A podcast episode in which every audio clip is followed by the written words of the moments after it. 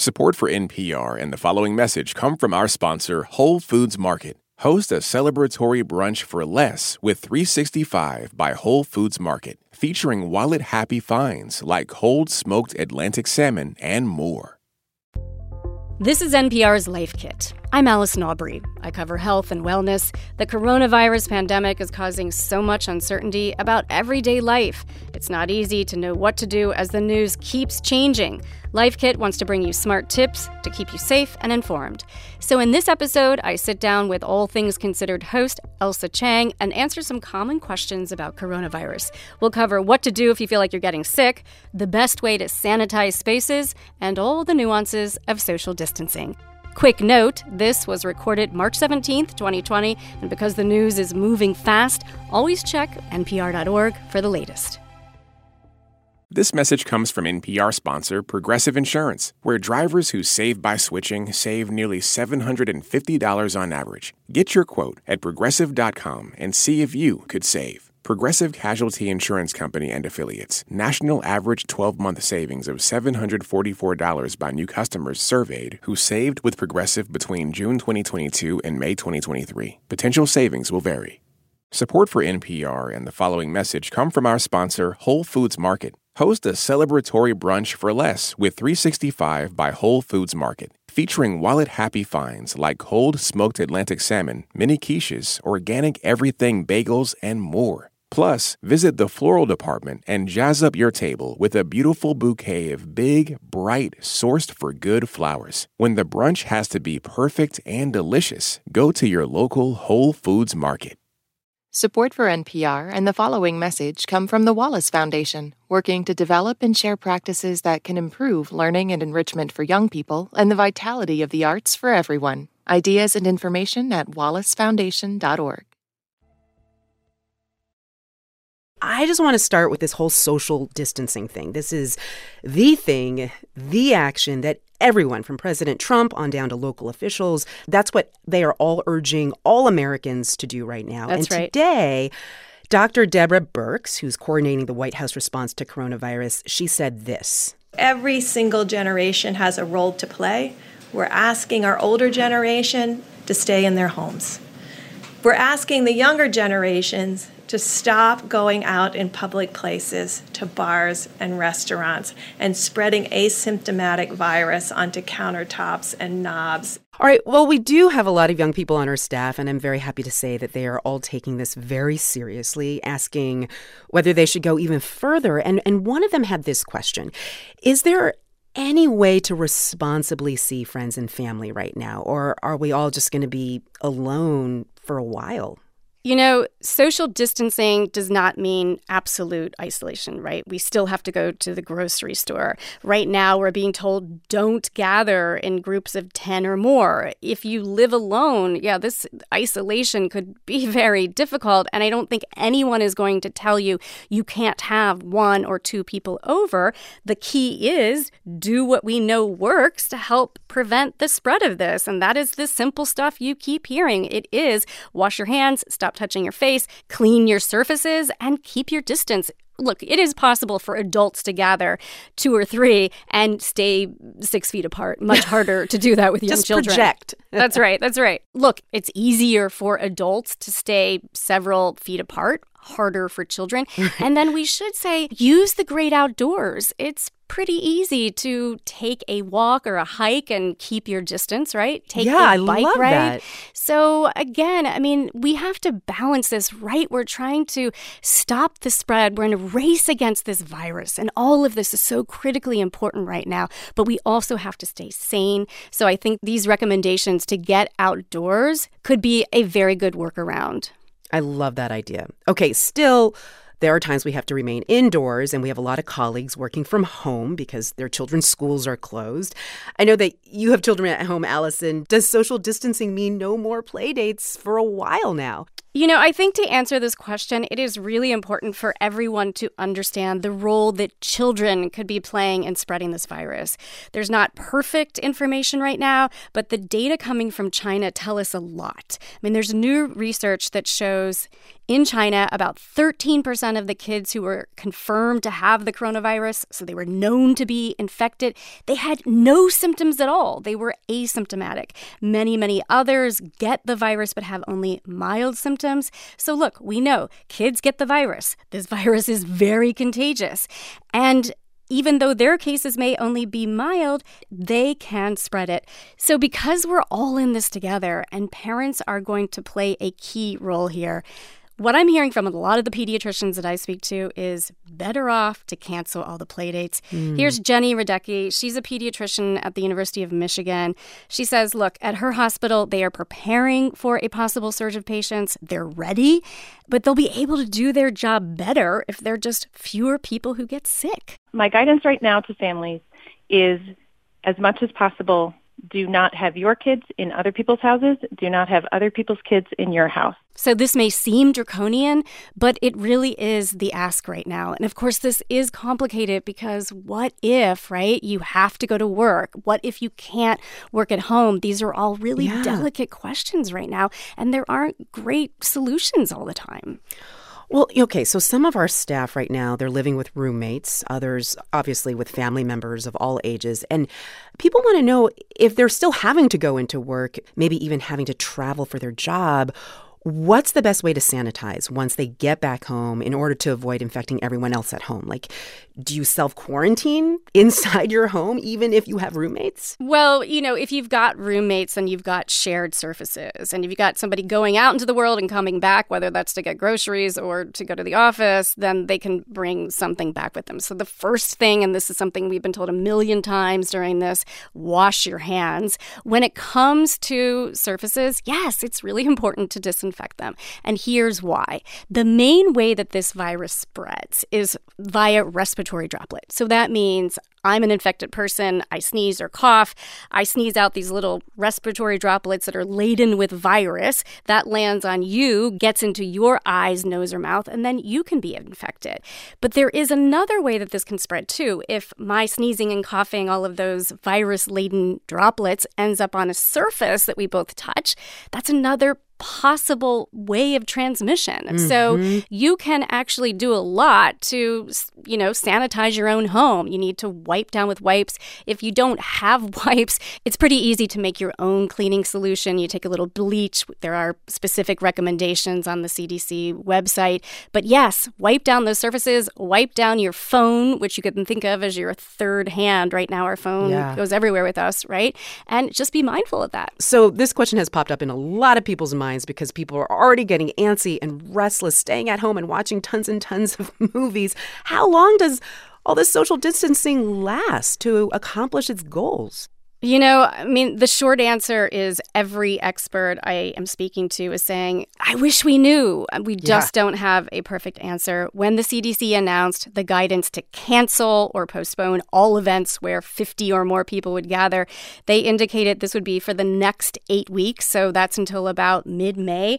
But I would also say that the message coming from the White House and from many public health officials is that the next 14 days are really critical. And that is because there is an assumption that if everybody does the right thing right now, we can start to slow the spread. So maybe think about it in baby steps. I mean, my mother always told me, inch by inch, life's a cinch, yard by yard, life is hard. If we start thinking about, oh my God, what if we're still social distancing 2 months from now, we really will go insane. So focus on hunkering down right now for the next 14 days, and then we'll take it from there. 14 days, everybody.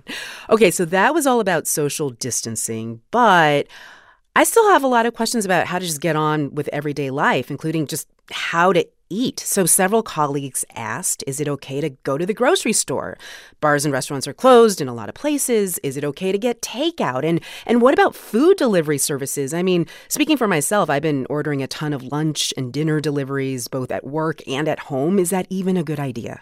You know, I think it's important to point out that when people are told not to go to bars and restaurants, this is to enforce social distancing, right? It's not because food is a threat here. You're not going to get the coronavirus from eating food. I mean, this is a respiratory infection. It's not going to start in the digestive tract. So I think the main thing to think about is just to think about these personal interactions when you're getting food delivered, right? I mean, the concern would be more about the delivery itself, the box or the plastic container. Is the person who's delivering that food, are they practicing good hand washing? Right. Are they potentially infected?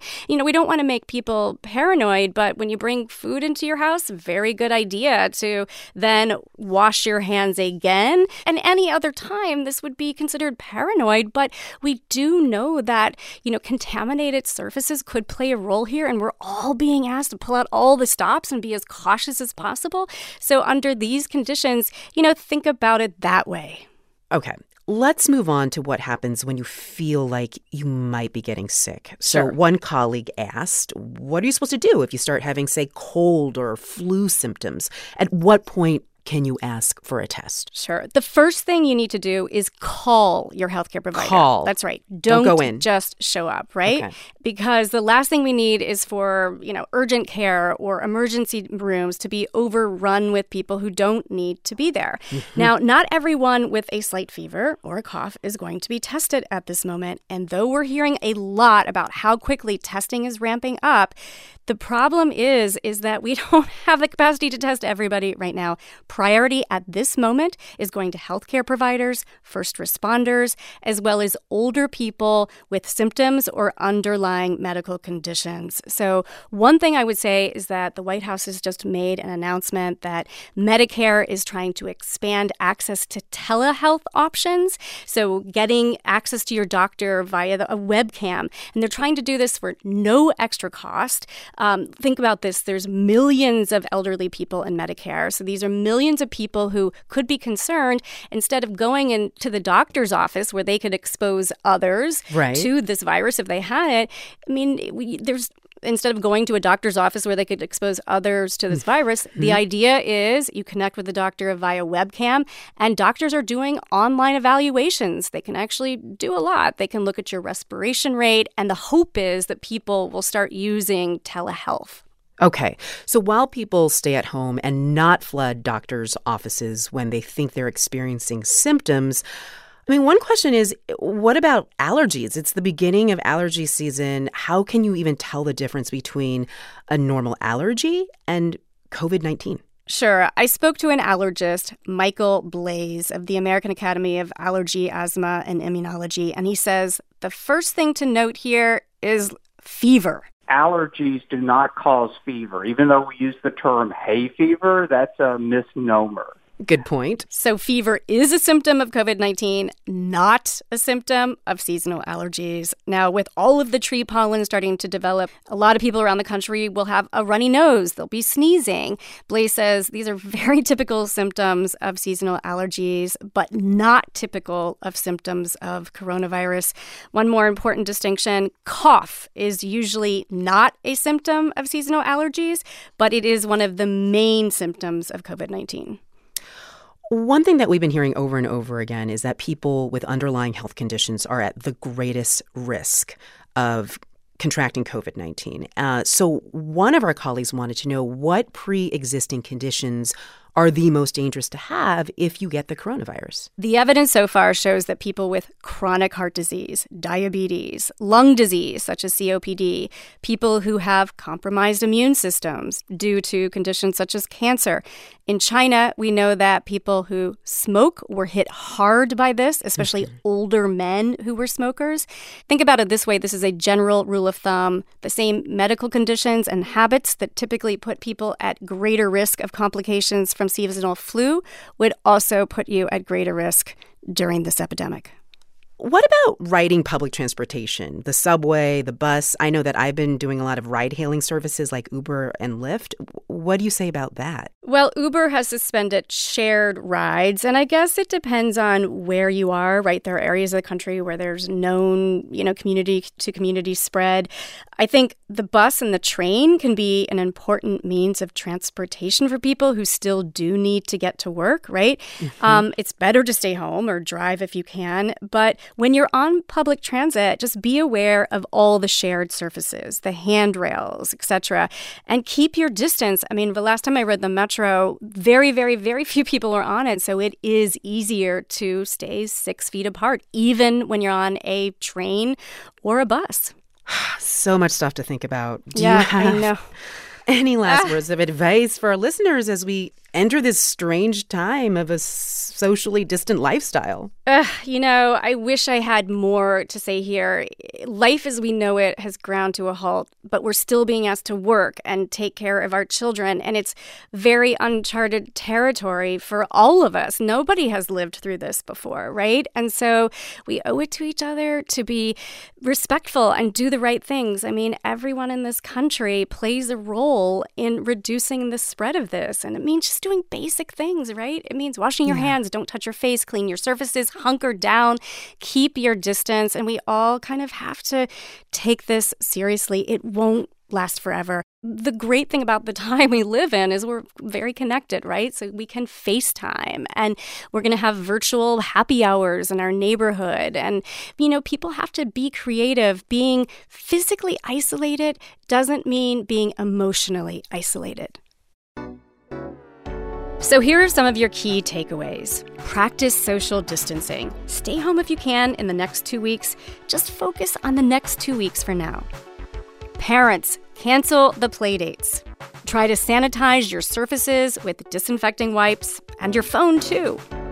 Social distancing does not necessarily mean absolute isolation. If you have a few people over, wash your hands, clean the surfaces, keep a distance, and keep the gathering to no more than 10 people. And what about this? Take the meeting outside. Take a hike. If you're getting groceries or food delivered, make sure to wash your hands once you bring the food inside, and tip that delivery person if you can. One way to embrace this mantra of flatten the curve is don't go to the doctor. If you're sick, call. You need to stay home because we don't want people flooding doctor's offices, urgent care, or ERs.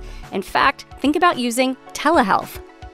When it comes to distinguishing seasonal allergies from COVID-19, fever is a key symptom of COVID-19, but not with seasonal allergies. If you're using public transportation, keep your distance. And just remember, as hard as it is when everybody's cooped up and off their schedules, just try to be good to each other. Look at this as an opportunity to have quality time. NPR's Life Kit is working to bring you practical tips about the coronavirus. We've also got episodes about how to work from home and screen time strategies for your kids if they're off school.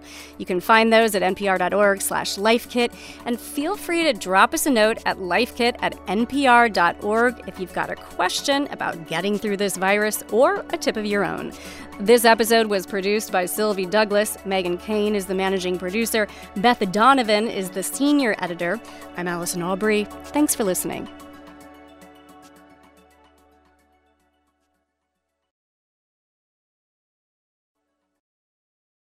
This message comes from NPR sponsor Discover. Tired of not getting a hold of anyone when you have questions about your credit card? With 24/7 live customer service from Discover, everyone has the option to talk to a real person. Limitations apply. See terms at discover.com/creditcard. This message comes from NPR sponsor Charles Schwab with their original podcast, Choiceology, hosted by Katie Milkman, an award-winning behavioral scientist and author of the best-selling book, How to Change. Choiceology is a show about the psychology and economics behind people's decisions. Hear true stories from Nobel laureates, authors, athletes, and more about why people do the things they do. Download the latest episode and subscribe at schwab.com/podcast or wherever you listen. All that sitting and swiping, your body is adapting to your technology. Learn how and what you can do about it. I really felt like the cloud in my brain kind of dissipated. Once I started realizing what a difference these little breaks were making, there's no turning back for me. Take NPR's Body Electric Challenge. Listen to the series wherever you get your podcasts.